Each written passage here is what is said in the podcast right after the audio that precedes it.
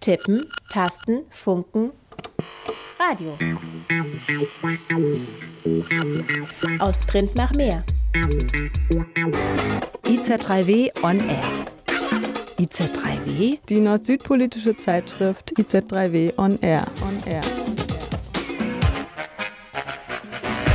Ja, herzlich willkommen zum Südnordfunk. Heute am 7. Februar in der Erstausstrahlung bei Radio Dreyeckland oder in einem anderen freien Radio eurer Wahl.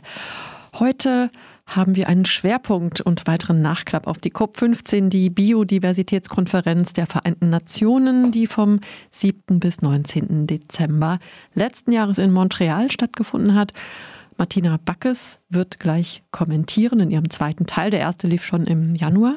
Und unser Kollege Lukas, der hat mit Chief David Mungo Knox, Hereditary Chief der indigenen Kwakwaka'wakw Nation in Tachis gesprochen. Im Interview mit dem Südnordfunk beschreibt er unter anderem die Geschichte und das Gebiet der Kwakwaka'wakw und was der anhaltende Kolonialismus im sogenannten Kanada für die indigenen Nationen an der Westküste bedeutet. Ganz am Ende blicken wir dann nochmal aus gegebenem Anlass nach Brasilien. Die Brasilien-Initiative Freiburg hat nämlich eine Petition gestartet, die sie an den Automobilhersteller Volkswagen richtet, der während der Militärdiktatur in Brasilien schwere Menschenrechtsverletzungen zumindest geduldet hat. Und nun wird eine späte Wiedergutmachung und Entschädigung der noch lebenden Menschen gefordert. Die Musik heute kommt ebenfalls aus Kanada. JB, The First Lady, ist eine indigene Hip-Hop-Spoken-Word-Künstlerin. Für sie ist Hip-Hop eine Möglichkeit, sich zu empowern und Missstände anzusprechen. Und so singt sie zum Beispiel über das Verschwinden und die Ermordung indigener Frauen oder über das indigene Schulsystem in ihrer Heimat, um nur zwei Beispiele zu nennen. Ihr hört sie jetzt mit dem Stück Still Here. Und ich bin übrigens Eva, heute verantwortlich für die Sendung. Stolen locations, abusive relations, 150 celebrations, comment section hating, debating, truth and reconciliation fading, dividing and shading, but we still here, we still here. Der Schutz der biologischen Vielfalt ist eine Versicherung gegen den Klimawandel. Darin sind sich die UN-Mitgliedstaaten einig.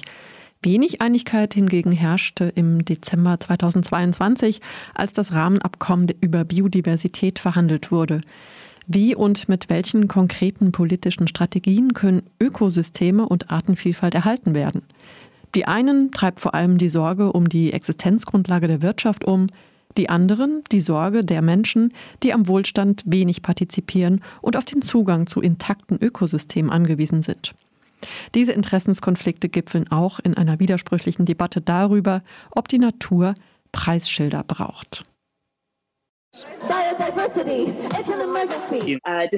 Oftmals liefern wir Bewertungen über den Verlust, aber oft wollen die Entscheidungsträger eigentlich Lösungen oder praktische Schritte zur Bewältigung der Probleme. Sabrina Masinjila vom African Center for Biodiversity macht sich in einem Gespräch mit der ITC Group Gedanken über die Rolle derjenigen, die von zerstörten Ökosystemen sehr direkt betroffen sind. Die Botschaft, dass wir einen transformativen Wandel brauchen, ist wirklich wichtig. Wir müssen uns mehr auf praktische und auch positive Beispiele konzentrieren.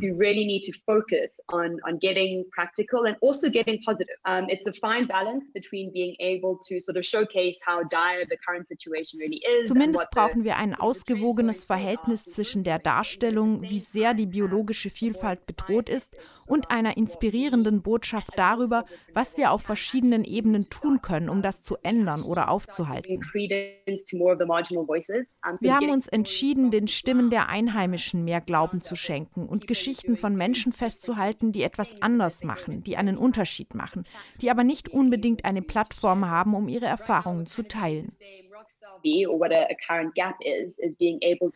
Eine Lücke besteht doch darin, Menschen einzubeziehen, die vor Ort etwas tun, die transdisziplinäre Forschung mit lokalen Entscheidungsträgern und Gemeinschaften betreiben. Offensichtlich zweifelt Sabrina Masinjila daran, dass noch mehr Dokumentationen über den Verlust alleine zu einer Trendwende führen.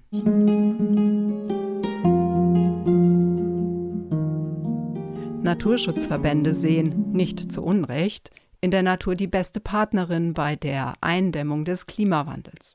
Sie rechnen damit, dass ohne den schnellstmöglichen Schutz von mindestens 1/3, besser noch der Hälfte der Erdoberfläche und ohne vernetzte Lebensräume die Erde noch schneller überhitzt. Die Folgen sind bekannt. Ohne intakte Korallenriffe und Mangroven werden Küsten noch schneller zerstört.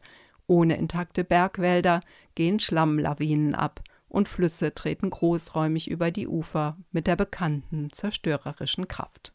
Biodiversität ist wie eine Versicherung gegen Wetterextreme und deren Folgen. Die Vielfalt der Arten und die vielfältigen Funktionen von Ökosystemen lassen sich nicht auseinander dividieren. Andere verstehen unter dem Rechnen mit der Natur harte Zahlen und dividieren gerne. Das Davoser Weltwirtschaftsforum 2020 hat in einer Studie ermittelt, mehr als die Hälfte des globalen Bruttoinlandsproduktes hängt von der Natur ab, also von intakten, stabilen Ökosystemen. Zitat: 44 Billionen Dollar an wirtschaftlicher Wertschöpfung, mehr als die Hälfte des weltweiten BIP, sind mäßig oder in hohem Maße von der Natur und ihren Leistungen abhängig und folglich den Risiken von Naturschäden ausgesetzt. Zahlreiche Wirtschaftszweige, etwa die Getränke- oder Kosmetikindustrie, sind auf nachhaltig genutzte Wälder angewiesen, Landwirtschaft und Imkerei auf eine funktionierende Bestäubung und auf gesunde Böden. Die Leistung der globalen Wirtschaft könne, so hieß es in Davos, um 2,7 Billionen US-Dollar sinken, wenn Ökosysteme bis 2030 kollabieren, wenn im Agrarsektor die Bestäuber fehlen und im Meer die Fische. Die internationale Initiative Business for Nature hat im Dezember in Montreal Druck gemacht. Man müsse sich für die ökonomischen Werte der Ökosystemleistungen stark machen. Rund 330 Unternehmen aus 50 Ländern, darunter IKEA, Nestlé und RWE, stellen fest, auf einem toten Planeten gibt es keine Wirtschaft. Eine positive politische Rückkopplungsschleife könne beides retten, die Natur und die Wirtschaft. Im Rahmenabkommen steht nun, Subventionen und Fehlanreize in Produktionsweisen, die die Umwelt schädigen, sollen weltweit um 500 Milliarden US-Dollar pro Jahr gekürzt werden. Eine Studie, ebenfalls von Business for Nature initiiert, errechnete, dass umweltschädliche Wirtschaftsweisen weltweit mit mindestens 1.800 Milliarden Dollar jährlich subventioniert werden. Das geht so. Im Amazonas bekommen Betriebe Steuererleichterungen, die mit Sojaanbau und Rindfleischproduktion den Regenwald zerstören. Die EU hat zwar eine eigene Biodiversitätsstrategie, doch sie vergibt im Rahmen ihrer gemeinsamen Agrarpolitik, kurz GAP, umfangreiche Finanzhilfen für eine extraktive Intensivlandwirtschaft, die Wälder, Wasser und Böden verbraucht. Im Nahen Osten fördern Regierungen Geschäftsmodelle, die dazu beitragen, dass die letzten Grundwasservorräte versiegen. Das sind nur wenige Beispiele der finanzierten Naturzerstörung. Sie zeigen, nicht konsistente Politiken konterkarieren ständig alles Bemühen um den Schutz der Ökosysteme. Ob in Land-, Bau- oder Energiewirtschaft, die Finanzhilfen der Staaten für umweltschädliche Wirtschaftsweisen und für die Förderung fossiler oder gar grün bemäntelter und keineswegs klimaneutraler Energie summieren sich weltweit auf 1.800 Milliarden Dollar. Da ein großer Teil der Subventionen aus den Industriestaaten kommt, wird die Praxis der Zerstörung exportiert, vielfach in den globalen Süden. Die Anerkennung der gewichtigen Rolle, die Indigene beim Schutz der Natur spielen, hat daher einen faden Beigeschmack, wenn eine politische Praxis gleichzeitig zu Vertreibungen führt oder Naturzerstörung fördert. Wie lässt sich hier gegensteuern? Das Lager, das eine Bepreisung von Natur und Naturzerstörung befürwortet, wurde mit dem neuen Abkommen auf jeden Fall gestärkt. Der aus Indien stammende Wirtschaftswissenschaftler Partha Dasgupta hatte im Corona-Jahr 2020 Daten über das Verhältnis von Ökonomie und biologischer Vielfalt zusammengestellt. Er fragte, warum muten wir der Natur Abfälle, Abwasser und Abgase in einem Ausmaß zu, das sie nicht verkraften kann? Warum entnehmen wir der Natur deutlich mehr Ressourcen, als sie regenerieren kann? Den gewaltigen Subventionen in die Naturzerstörung stehen Dasgupta zufolge viel zu wenige Investitionen in den Erhalt der Natur gegenüber. Er meinte, wir bezahlen uns praktisch noch dafür, dass wir die Natur aufzehren. Und schlägt vor, das Naturkapital müsse erfasst, die Natur monetarisiert und ihre Dienstleistungen in Geldwert ausgedrückt werden. Nur dann kann man bilanzieren. Nur dann kann Erhalt oder Zerstörung der Natur in Entscheidungsprozesse eingehen. Hier bimmeln bei vielen die Alarmglocken. Zwar könnte hier und da die destruktive Wirkung der Wirtschaft offengelegt werden, wenn Risiken und Umweltveränderungen negativ zu Buche schlügen. Und die eine oder andere Investition, so hofft es auch die Bundesumweltministerin Steffi Lemke, würde dann vielleicht nicht getätigt. Diese Bepreisungsbrille auf die Natur machte aber auch den Weg frei für naturbasierte Kompensationen. Doch gleicht eine Aufforstung etwa oder der Schutz eines Feuchtgebietes in den Ländern des globalen Südens den Naturverbrauch der Industrieproduktion im globalen Norden aus? Ein paar Bäume pflanzen zum Ausgleich für das Betanken von Flugzeugen ist weder klimaneutral noch schützt es die Biodiversität. Das ist inzwischen bekannt. Preisschilder für die Natur leisten der irreführenden Idee Vorschub, Wirtschaftswachstum und Biodiversitätsschutz gingen Hand in Hand. Das trügt. Wenn die Herstellung von Zement etwa gegen den Schutz eines Waldes durch Indigene im Amazonas aufgerechnet werden kann, ist das für Letztere keine sichere Option. Was, wenn der Schutz einer Holzplantage, vielleicht auf einer ehemaligen Kohlemine, plötzlich billiger ist als die Dienstleistung der Indigenen am Amazonas? Oder der Schutz eines Feuchtgebietes günstiger zu haben ist als der Erhalt der Grasländer ostafrikanischer Viehhirten? Dann tritt alle noch vorhandene Natur auf dem Markt der Kompensationen miteinander in Konkurrenz. Ein Preis für eine Leistung macht Natur zur handelbaren Ware. Er unterschlägt die komplexen Funktionen und die Einzigartigkeit von intakten Ökosystemen. Ein Preis ignoriert den Wert der Koexistenz von Natur und Mensch in nachhaltiger Weise, ohne die es die vielen Formen von artenreichen Kulturlandschaften gar nicht gäbe. Das Rechnen mit der Natur und der Naturzerstörung leitet in die Irre. Es stößt nicht nur auf Wohlwollen. Zum einen erinnert es an das Versagen der Bepreisung von CO2, dem Klimagas, und der enttäuschten Hoffnung auf verminderte Emissionen, wenn dieses Klimagas für die Industrie schlicht zu teuer würde. Bisher ist das nicht gelungen, die weltweiten Emissionen steigen weiter an. Zum anderen werden damit keine positiven Lösungen für naturfreundliche Wirtschaftsweisen gefördert, sondern höchstens gegen zerstörerische gegengerechnet, also kompensiert. Bisher sind die Dienstleistungen der Natur, das Reinhalten der Luft, die Produktion von Sauerstoff, der grünen Lunge im Amazonas, das Einfangen von Kohlendioxid der Meere, keine Handelsware, sondern ein öffentliches Gut, etwas, das allen zugutekommt, ein Gemeingut. Wenn aber Ökosystemleistungen bepreist und auf Märkten gehandelt werden, mutieren sie zu privatem Eigentum. Auch Sabrina Masinjila vom African Center for Biodiversity betont, Naturschutz nicht nur ökonomisch durchzudenken. This obsession we have with scaling up. Wir müssen uns von der Vorstellung verabschieden, dass wir immer größer werden müssen und mehr darüber nachdenken, was es eigentlich bedeutet, die Wirkung zu vergrößern. Wir sollten dorthin schauen, wo vor Ort etwas Positives passiert und es zulassen. Dann haben wir eine wirklich gute Story, von der wir lernen können. Aber wir dürfen nicht einfach alles kopieren, sondern sollten den Kontext, die lokale Geschichte und soziale Kultur achten. Es geht also um grundlegende Wertvorstellungen darüber, wie eine nachhaltige Zukunft für Mensch und Natur aussehen könnten. Wir sollten die Vielfalt, die wir auf dem Kontinent haben, wirklich wertschätzen und nicht versuchen, alles nur zu kopieren.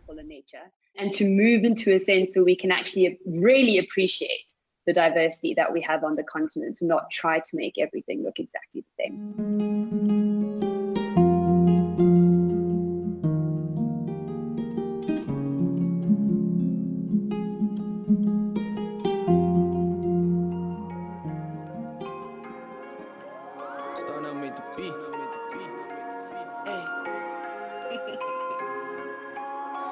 Doing the ride, fighting the fights, making the ride, taking the flights, catching the heights, standing in the lights, setting the Walas Namugwis, auch bekannt als Chief David Mungo Knox, ist Hereditary Chief der indigenen Kwakwaka'wakw Nation in Sachis, das auch den kolonialen Namen Fort Rupert, British Columbia, trägt.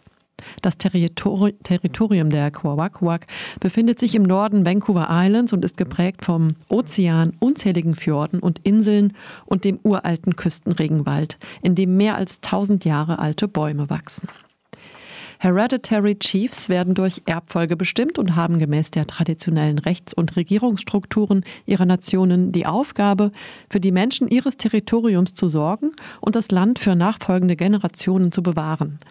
Im Dezember letzten Jahres nahm Chief David Mungo Knox an der 15. UN-Biodiversitätskonferenz in Chiotchage, das heißt Montreal, teil, wo er sich mit Regierungs- und WirtschaftsvertreterInnen aus der ganzen Welt traf, um auf die Notwendigkeit des Schutzes der biologischen Vielfalt aufmerksam zu machen. Auch nutzte er das Treffen, um sich mit anderen indigenen VertreterInnen auszutauschen und zu vernetzen. Im Interview mit dem Südnordfunk beschreibt er eindrücklich die Geschichte und das Gebiet der Kwakwaka'wakw und was der anhaltende Kolonialismus im sogenannten Kanada für die indigenen Nationen an der Westküste bedeutet. Außerdem beschreibt er seinen Einsatz gegen die Abholzung der letzten Stücke intakten Urwalds und was er bei der COP 15 erlebt hat. Walas Namugwis, one of four hereditary chiefs in Fort Rupert, Sachis.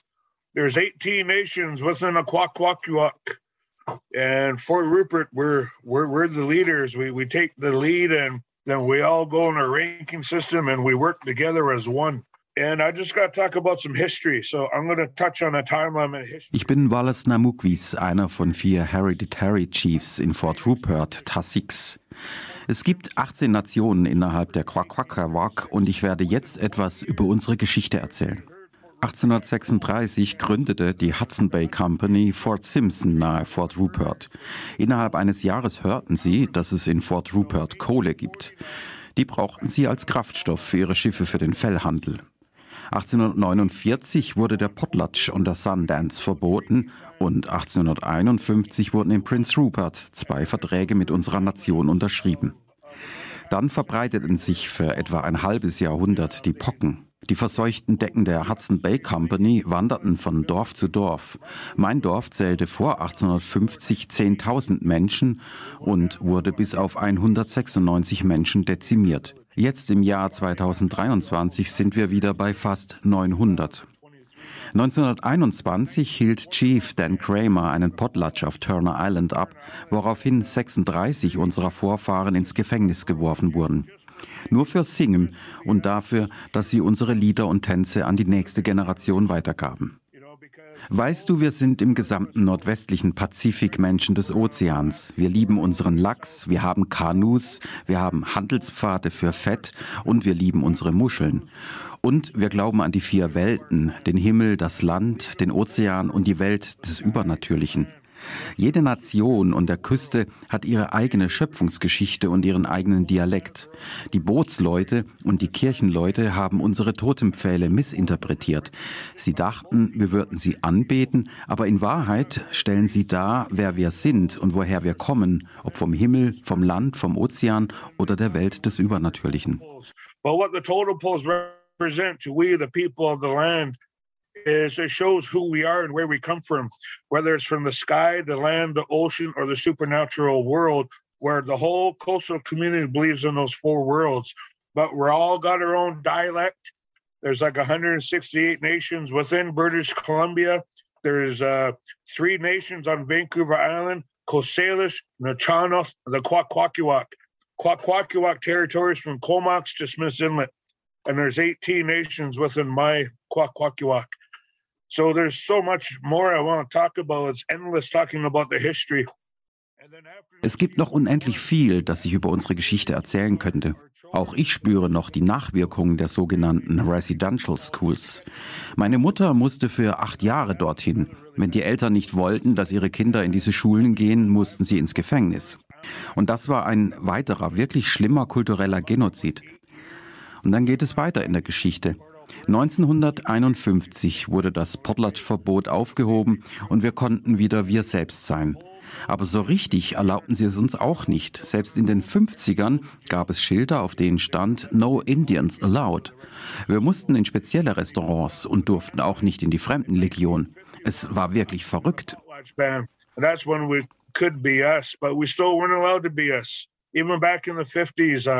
We had signs, no Indians allowed. We had our own restaurants we had to go to. We weren't even, the veterans weren't even allowed to go in the Legion. Yeah, so there's just like, it's like, wow. And then 1951, I got to talk about my great-grandfather, Mungo Martin. He was born in 1881 here in Fort Rupert in the springtime. And what he did for the whole coast is unbelievable. Ich muss auch noch von meinem Urgroßvater Mungo Martin erzählen.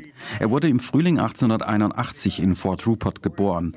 Und was er für die ganze Küste getan hat, ist unglaublich. Von 1947 bis 1949 besuchte er die University of British Columbia.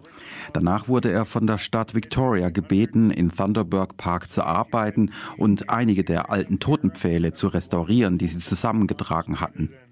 Es war um die 1850er Jahre, als sie die ganzen Totenpfähle konfisziert hatten und an Museen und private Sammlungen in der ganzen Welt verkauften. Martin Mungo hat so viel getan, er hat sogar der Haida-Nation wieder beigebracht zu singen, zu tanzen und zu schnitzen, denn die Pockenpandemie wütete ja in der gesamten Nordwestpazifikküste. Und auch das Potlatch-Verbot damals. Es war ja nicht mal erlaubt, unsere Fallen aufzustellen und unser Essen zu sammeln. Sie haben uns in Reservate verbannt. Und mir kommen die wie Konzentrationslager vor. Es war nicht erlaubt, sie zu verlassen. Man brauchte gewisse Passierscheine und musste zu einer bestimmten Sperrstunde zurück sein, sonst wurde man bestraft. Und meine Mission heute ist, das, was so falsch war, wieder richtig zu machen. Und das bedeutet einfach, zusammenzuarbeiten und zu heilen. Lasst uns unser Land heilen und unsere Gewässer, dann werden auch wir Menschen alle gemeinsam heilen. Sich um das Land zu kümmern, ist so wichtig. Und weißt du, gleich die Straße runter haben wir archäologische Funde, die 10.000 Jahre alt sind. Auf einer Insel etwa 100 Meilen von hier wurde ein 14.000 Jahre alter Fußabdruck gefunden. Das sind 700 Generationen. Das heißt, wir waren immer hier, seit undenklichen Zeiten. Und wir sind die People of the Land, die Menschen des Landes. Ich hoffe, dass die Regierung und die Industrie uns zuhören. Wir wissen, wie das Land gepflegt wird. Wir ernähren die Menschen, wir helfen den Menschen. Wir sind nie gierig, wir teilen und wir kümmern uns. We know how to caretake. We're stewards of the land. We feed people, we help people, we're never greedy. We share, care and help and a quality of living. Okay, what else? Kannst du erklären, was der Potlatch ist und was deine Rolle als Hereditary Chief ist? Okay. Yeah, each village of the 18 nations, there's about 4 to 6 hereditaries, and we all have a role. And the potlatch system is so important to who we are. Das Potlatch-System ist so wichtig dafür, wer wir sind. Es ist, wie wir teilen, wie wir helfen und wie wir geben. Potlatch heißt in der Sprache der Chinook wörtlich geben.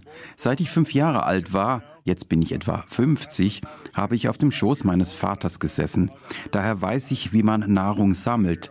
Ich jage, ich versorge, ich bin ein Sammler, ich kenne die Jahreszeiten. Mein Vater hat mir das alles beigebracht, seit ich ein kleiner Junge war. Und das ist es, was ich heute weiterführe, wieder einzuführen, wie wir vom Land gelebt haben, was wir zu den verschiedenen Jahreszeiten gemacht haben. Heute sind die Leute so abhängig vom Supermarkt. Und mir geht es auch um die Schulbildung und den Lehrplan und dass auf allen Ebenen des Schulsystems die Wahrheit unterrichtet wird. Wie gesagt, die Kwakwaka'wakw haben 18 Nationen und jede hat etwa 4 bis 6 Chiefs. Und meine Rolle ist das, wozu ich erzogen wurde, nämlich den Leuten zu helfen und ihnen Essen zu geben. Wir sind nicht die, die nehmen, sondern die, die geben. Und derzeit versuche ich in meiner und den benachbarten Communities ein Vorbild dafür zu sein, was ein Mann für seine Leute machen sollte. Ich habe nie aufgehört, sie mit Essen zu versorgen. Ich gebe ihnen Krabben, ich grabe nach Muscheln, ich bin ein Fischer, ich bin ein Tauschhändler für Fleisch und Wild. Ich bin auch ein Holzschnitzer, also gehe ich in die Grundschulen. Ich spreche mit ihnen über Kunst und habe viele Leute in der Kunst des Schnitzens, der Herstellung von Plaketten und Masken ausgebildet. Und ich lerne jetzt, wie man Totempfähle schnitzt. Es gibt einfach so viel zu tun in so kurzer Zeit, aber wir müssen einfach zusammenarbeiten. Und das ist es, was ich heute umsetze, nämlich zu lernen, wie man zusammenarbeitet. Und dadurch wachsen wir alle zusammen.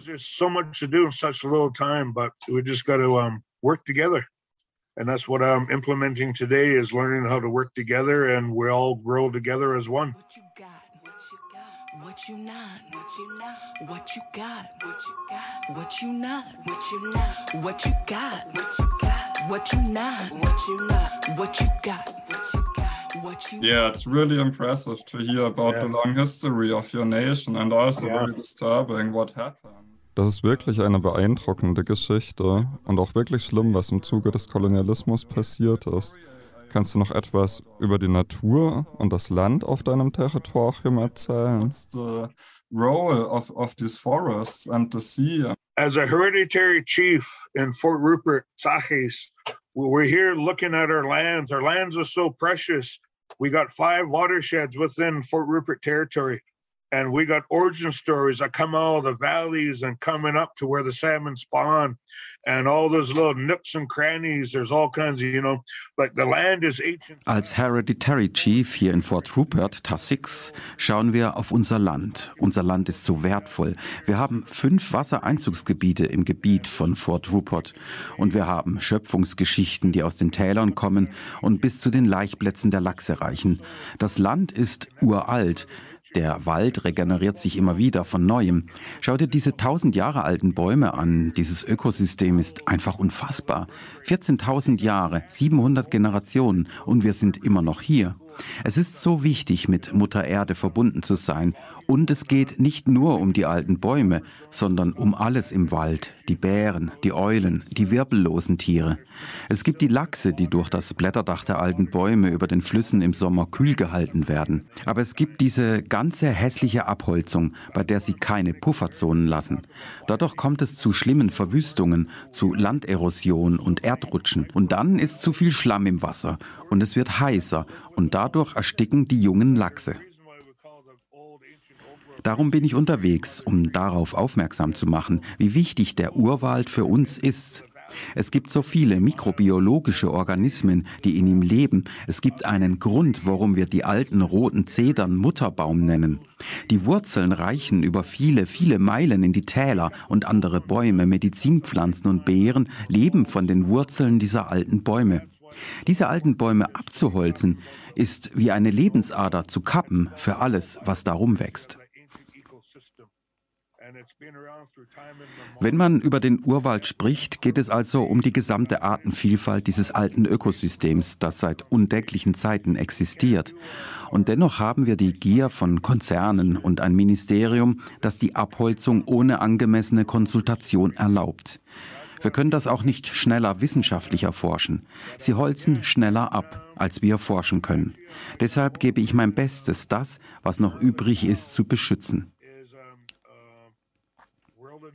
Ich habe bei der COP 15 auch Charlotte Daw vom Wilderness Committee getroffen. Von ihr habe ich einiges über Pestizide gelernt.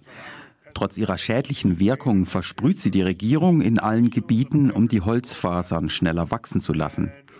Aber wenn wir auf die Langzeitfolgen schauen, dann tötet es unsere Beeren und unsere Medizin. Alles nur, um das Holz schneller für die Aktionäre wachsen zu lassen. Und so vergiften sie uns alle, sogar ihre eigenen Leute. 1957 wurde der gesamte Norden von Vancouver Island mit DDT und Diesel besprüht, um einen Wurm abzutöten. Im Fluss mit den drittgrößten Lachsbeständen sind die Bestände auf 0 zurückgegangen. Jetzt, nach 70 Jahren, kommen sie endlich wieder zurück. Wiped out because the government sprayed all our territory with poison. You want me to have a quick spill about the COP 15? Exactly. Why so that's also what led you. Okay, ja, wie war es denn auf der COP 15 und was waren deine Ziele dort? The forests and the problems with industry on your land. there was actually 198 countries from all around the world, and there was 22,000 people that were there. Bei dieser Konferenz der Vereinten Nationen für die biologische Vielfalt waren 198 Länder vertreten und 22.000 Menschen. Es ist einfach so wichtig, über die biologische Vielfalt zu sprechen. Und aus Gesprächen mit anderen Indigenen, Aboriginals, Natives, Menschen des Landes, wir haben viele Namen, habe ich erfahren, dass die Geschichten alle sehr ähnlich sind.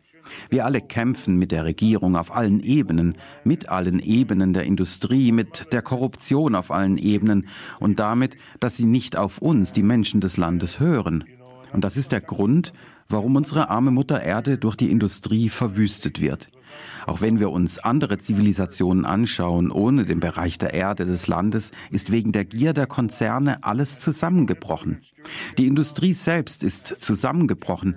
Wenn wir jetzt keine geeigneten Schutzmaßnahmen einführen und die Biodiversität nicht erhalten und das Wasser und die Luft, stehen wir vor einer Zeitenwende. Weil ohne Industrie, was wollen wir dann machen? Deshalb müssen wir nachhaltige Wege finden, um Ressourcen abzubauen. Aber zurück zur COP 15. Was für ein Erlebnis. Ich war für 16 Tage dort und habe mit so vielen Leuten gesprochen. Ich habe bestimmt ein paar hundert Visitenkarten bekommen. Es war so eine Ehre, dort zu sein und so viel zu lernen über die biologische Vielfalt der ganzen Welt und über andere Länder. Und wir haben die Lösungen. Wir müssen einfach nur den Menschen des Landes zuhören. Ich habe mich auch mit der Industrie und den Ministerien zusammengesetzt. Sie sind beide komplett vom Ressourcenabbau abhängig. Die Gesetze sind nur für den Abbau von Ressourcen gemacht. Sie haben nichts mit den Menschen des Landes zu tun. Wir müssen einfach den richtigen Weg finden und verstehen, dass die Artenvielfalt auf der ganzen Welt für eine globale Wirtschaft und für eine globale Gemeinschaft so wichtig ist. Und was von den uralten Wäldern noch übrig ist, müssen wir unbedingt für die Zukunft bewahren.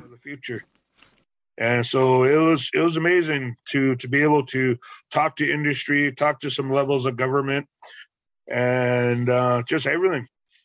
Did you feel like heard? Did you have the feeling also? Hast du das Gefühl, dir wurde bei der COP zugehört? Three representatives were like open to your, argument. Yeah, no, I felt the message was heard, but was it really taken in? Ich hatte das Gefühl, dass die Botschaft gehört wurde. Aber wurde sie auch wirklich aufgenommen? Das ist eine 50-50-Chance und ich hoffe, dass Sie meinen Worten wirklich zuhören, denn ich spreche nur über die puren Fakten. Ich beschuldige niemanden. Ich versuche nur Möglichkeiten zu finden, um zusammenzuarbeiten und es in Zukunft richtig zu machen. Ich möchte nur, dass wir beginnen zu heilen, denn die Dinge sind einfach so korrupt und es gibt viel Wut. Wir haben Hungersnöte, wir haben Armut, wir haben Waldbrände, wir haben Kälte, wir haben Stürme. Es stellt sich also die Frage, wie wir so viel Unrecht wieder gut machen können. Das sind die einfachen Fragen, die ich stelle. You know, what's Mother Nature going to do with 8 billion of us on Earth? And our country, Canada, we're last out of the ripest out of the whole world. Looking at what industries did to the rest of the world, it's like, how do we make so wrong to make it right? That's where those are the simple questions I'm asking. I also understood that there were lots of indigenous. Ich habe mitbekommen, dass sich auch Indigene aus allen Teilen der Welt bei der COP 15 getroffen haben. Hattest du die Gelegenheit, mit anderen indigenen VertreterInnen zu sprechen? Peoples and movements. I talked to the Haida, Miles, Bella was Frank Brown.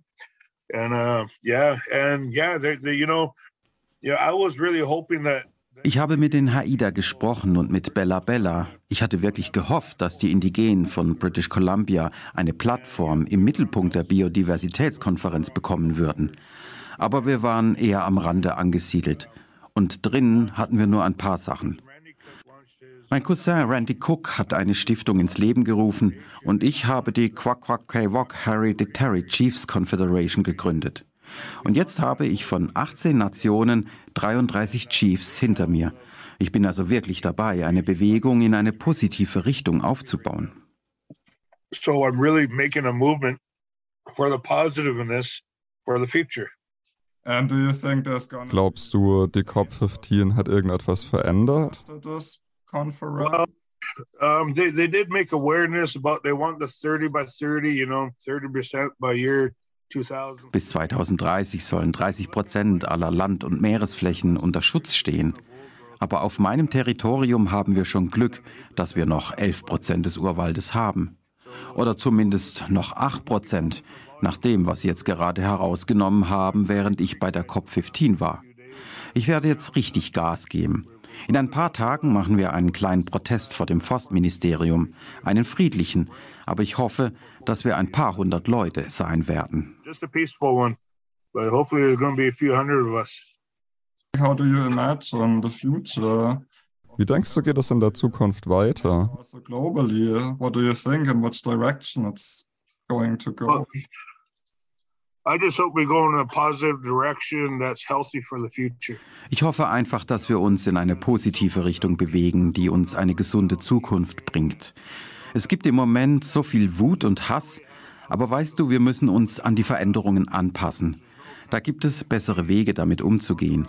Wir müssen unser Land heilen. Wir müssen unser Wasser heilen. Dann werden auch wir, die Menschen, heilen.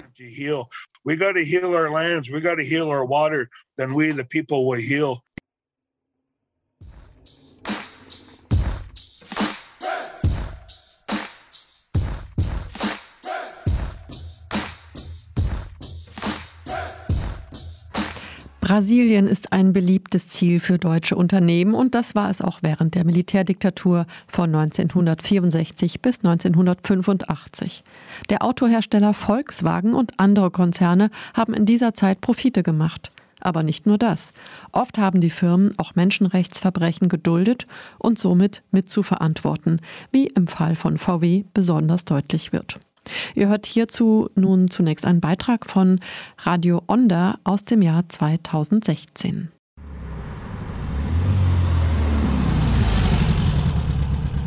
Brasilien ist ein beliebtes Investitionsziel für deutsche Unternehmen.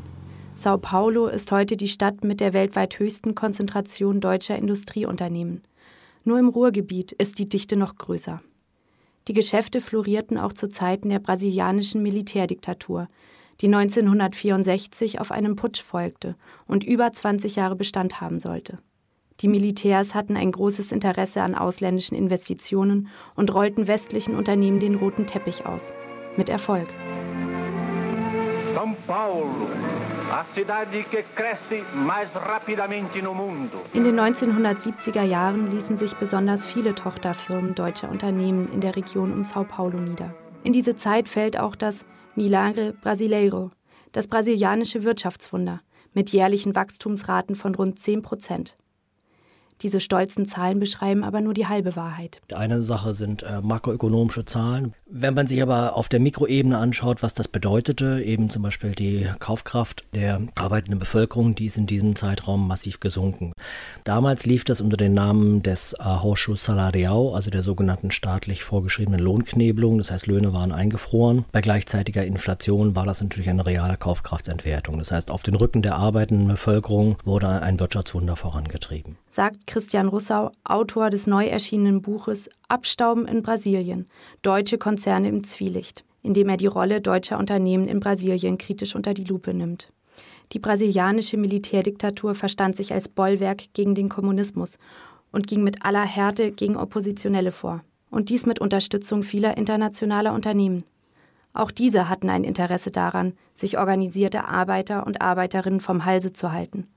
Frauen und Männer, die sonst für gerechte Löhne und menschenwürdige Arbeitszeiten streiten würden. Es gab ein antikommunistisches Klima, vor allem in São Paulo in der Unternehmerschaft, auch bei der Regierung. Und es gibt eben die Vorwürfe, dass auch die Unternehmerschaft von São Paulo, zu der auch multinationale Konzerne gehörten, dass die Spenden gesammelt haben, um eben die Repressionen in Brasilien zu finanzieren. Für die Arbeiterinnen und Arbeiter in den internationalen Unternehmen war die Zeit der Militärdiktatur eine Zeit des Terrors. Viele wurden verfolgt, bedroht, gefoltert, eingesperrt oder verschwanden spurlos. In die schleppende Aufarbeitung dieser bisher kaum aufgeklärten Zusammenarbeit kam neuer Schwung durch eine Wahrheitskommission. Diese legte 2014 ihren Abschlussbericht vor.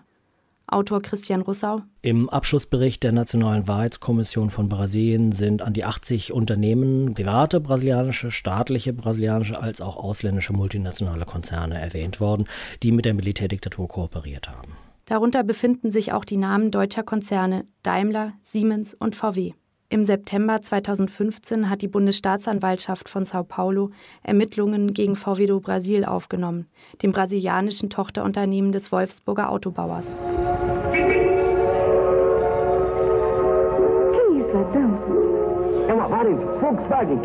Der ehemalige VW-Werksarbeiter und Werkzeugmacher Lucio Bellentani ist Hauptbelastungszeuge in den Ermittlungen. In seiner Aussage schildert er die Umstände seiner Verhaftung.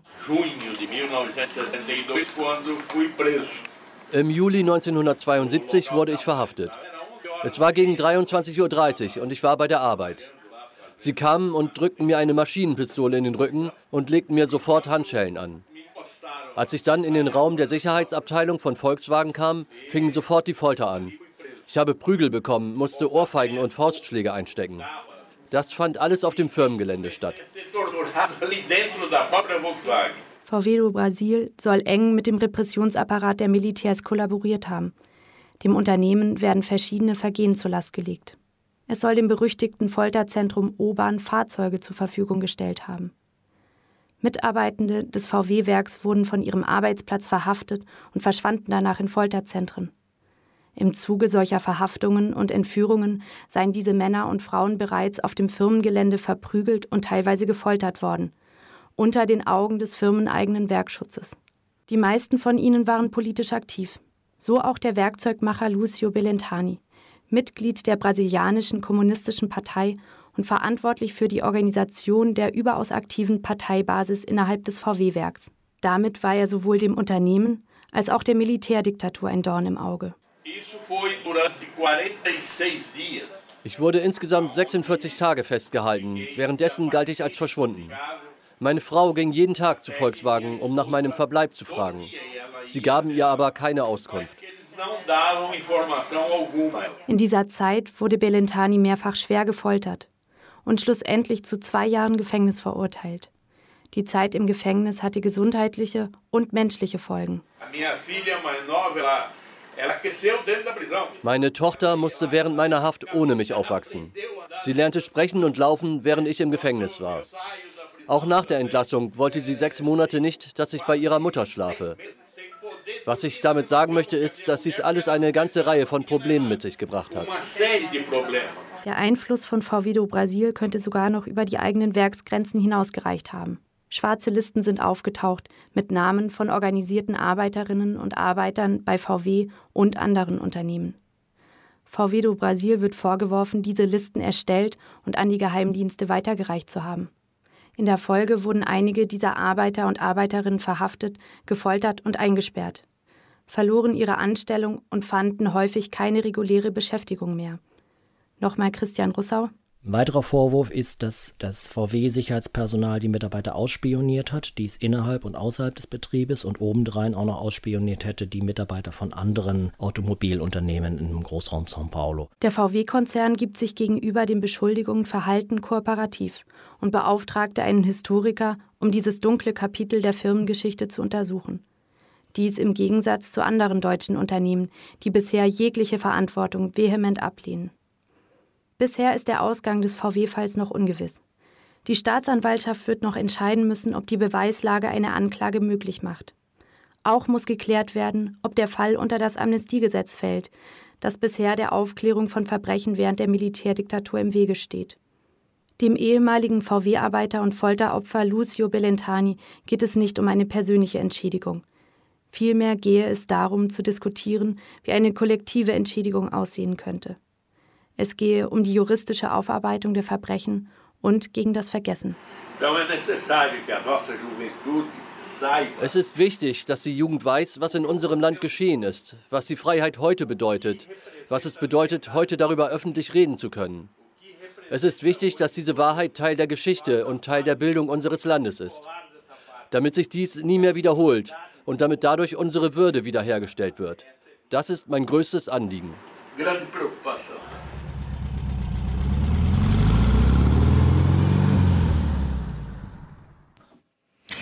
Im Jahr 2020 erklärte sich Volkswagen schließlich bereit, umgerechnet 5,5 Millionen Euro an einen Opferverband zu bezahlen. Damit sollten ehemals Beschäftigte, die während der Militärdiktatur nachweislich gefangen, gefoltert oder verfolgt wurden, eine späte finanzielle Entschädigung bekommen.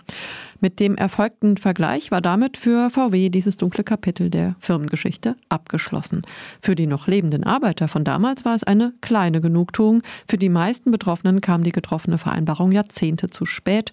Viele konnten nicht mehr ausfindig gemacht werden oder waren bereits verstorben. Doch das ist nicht das einzige dunkle Kapitel. VW hatte in den 1970er Jahren beschlossen, nicht nur Autos zu produzieren, sondern sich auch in der Rinderzucht zu betätigen. 1973 erwarb VW eine Fläche von knapp 140.000 Hektar. Für das Abholzen, Niederbrennen und Umzäunen beauftragte das Firmenunternehmen Subunternehmen, die Gattos, also Katzen übersetzt. Zu den bevorzugten Opfern der Gattos gehörten die verschuldeten Wanderarbeiter, deren Schulden sie übernahmen. Da von dem Lohn nach Abzug der Verpflegung kaum Geld zum Abzahlen der Schulden übrig blieb, gerieten verschuldete Wanderarbeiter in eine längerfristige Schuldenknechtschaft. Deutsche Lateinamerika-Informationsdienste wie die Brasilien-Nachrichten klagten diese Arbeitsverhältnisse als Sklaverei an. Günther Schulz von der Brasilien-Initiative Freiburg berichtet im folgenden Interview von den Forschungsergebnissen des Historikers Christopher Kopper in Bezug auf diese Rinderzuchtfarm und wie sich die Dinge seitdem weiterentwickelt haben. Mithilfe einer derzeit laufenden Petition wollen sie außerdem Druck auf Volkswagen ausüben. Der Herr Kopper kam zu dem Schluss, dass VW von den sklavenähnlichen Verhältnissen gewusst hat. Was ist dann danach passiert? Also was waren dann die Folgen dieser Recherche? Die Folge war, dass zunächst gar nichts passiert ist, ja. Und erst nachdem letztes Jahr der brasilianische Staatsanwalt eine Aufnahme der ein Ermittlungsverfahren gegen VW eingeleitet hat, ist ein bisschen was passiert. Das heißt, VW war bereit zu Gesprächen. Und jetzt könntest du natürlich fragen, warum kam das so weit, dass die brasilianische Bundesstaatsanwaltschaft das aufgegriffen hat. Das hing eben damit zusammen, und da bringe ich jetzt diesen Ricardo Risenji ins Spiel, zu dem wir als Brasilieninitiative seit Anfang der 80er Jahre direkten Kontakt haben. Das ist ein Priester, der die sklavenähnlichen Verhältnisse damals schon dokumentiert hat, jetzt wieder aufgegriffen hatte.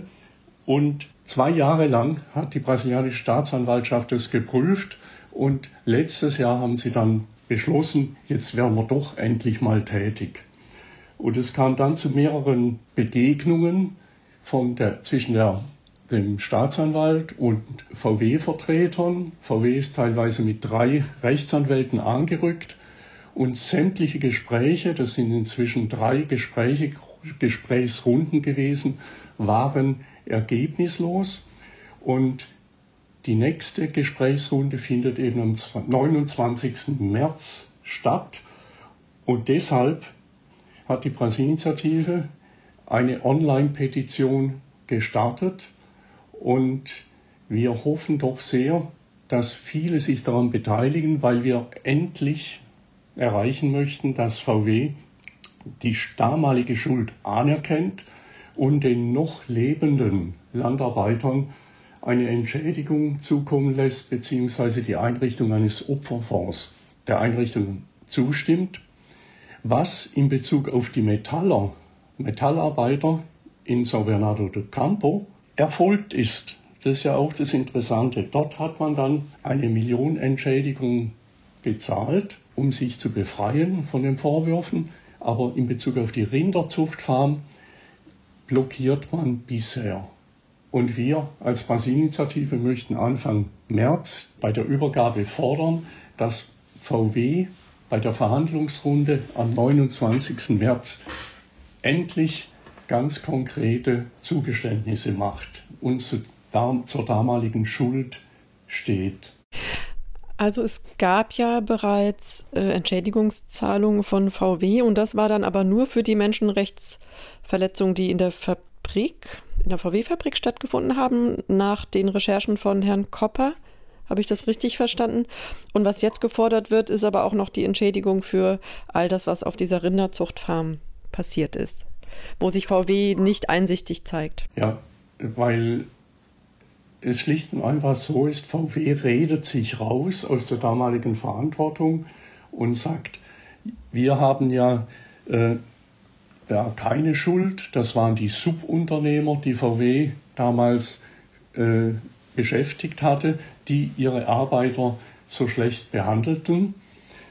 Aber der Herr Kopper hat eindeutig festgestellt, und auch die brasilianische Staatsanwaltschaft sieht es so, dass VW immer gewusst hat, was auf der Fazenda geschieht und es ohne Einverständnis gar nicht möglich gewesen wäre, so ausbeuterisch tätig zu sein. Das muss man wirklich ganz klar festhalten. Interessant, wir haben auch vielleicht noch, dass wir einen direkten Kontakt haben, sowohl zur Staatsanwaltschaft in Brasilien als auch zu Ricardo Vicente und dass wir dadurch immer informiert sind, wenn es Schritte von VW gibt. Aber da gab es eben in letzter Zeit überhaupt nichts mehr. Ja?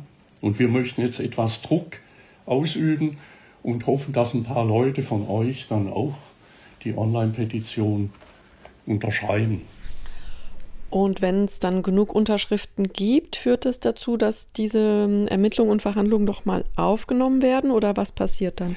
Also wir möchten die dann dem Verantwortlichen im VW-Vorstand, dem Herrn Dös, übergeben und hoffen, dass er wiederum dann entsprechend aktiv wird, dass die Verhandlungsführer eben ein entsprechendes Angebot in Brasilien am 29. März vorlegen werden. Interessant übrigens, VW hat seit letztem Jahr eine Menschenrechtsbeauftragte eingestellt. Das heißt, also wir hoffen, dass wirklich diese Aktion jetzt etwas bewirkt, ja.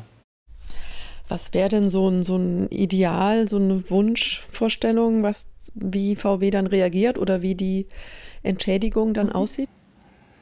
Also es ist so, dass praktisch nur noch wenige der damaligen Arbeiter leben und dieses auf Zeit spielen von VW ist deshalb umso schäbiger, finde ich.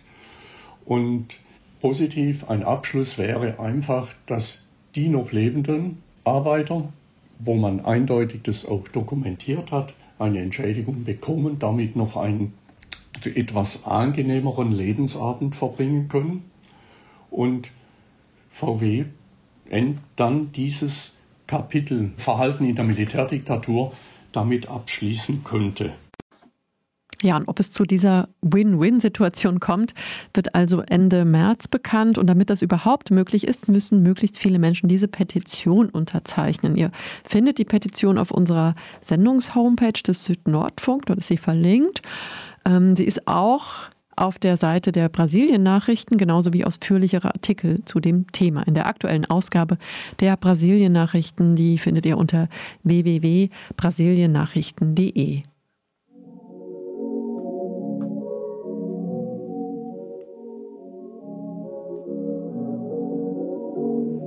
Ja, und das war auch schon die März-Ausgabe des Südnordfunk.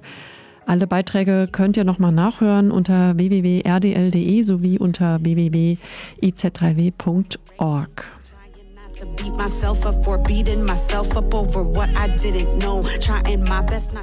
Redaktionell verantwortlich und im Studio heute war Eva. Wiederholt wird diese Sendung bei Radio Dreyeckland am Freitag, den 10. Februar um 11 Uhr. Und die nächste Ausgabe des Südnordfunk gibt es am 7. März. Dann natürlich mit spannenden Beiträgen rund um den Weltfrauentag global. Kommt gut durch den Restwinter. Bis dahin, auf bald. Who's not a white apologist? Biggest fear is trypophobia. History of psychosis. Simo Filipino, Loki, Haki D. Presso make me a Canadiano, but we're still on stolen land, bro. Never got it.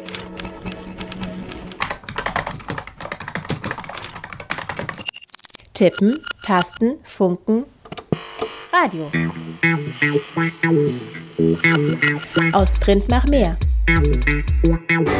IZ3W on Air. IZ3W? Die nord-süd-politische Zeitschrift IZ3W on Air.